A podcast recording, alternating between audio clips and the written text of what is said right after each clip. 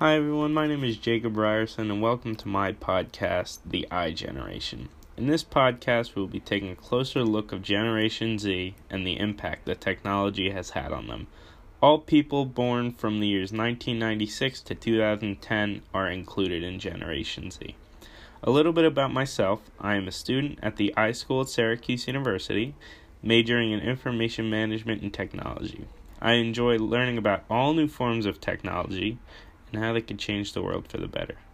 There is no doubt that Generation Z has grown up with a massive amount of technology surrounding them, including smartphones, personal computers, and the rise of social media.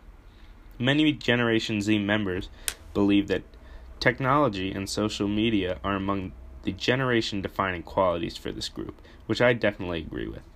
This group has always had different forms of technology around them and often are very skilled at using technology compared to the other generations due to the fact that they have not lived in a time without it.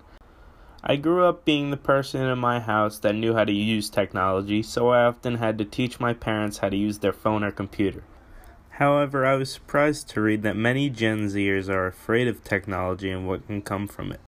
One negative aspect of everyone being connected at all times is cyberbullying, which is difficult to get away from. However, I feel that technology can do so many great things for all people.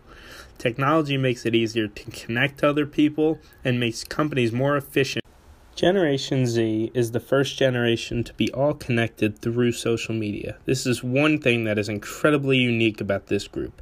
They have access to pretty much any information or people that they need to reach any time of the day, all on a phone or computer. Gen Z grew up during a time where everything they could possibly need is on the internet. This generation is seen as technologically responsible by older generations.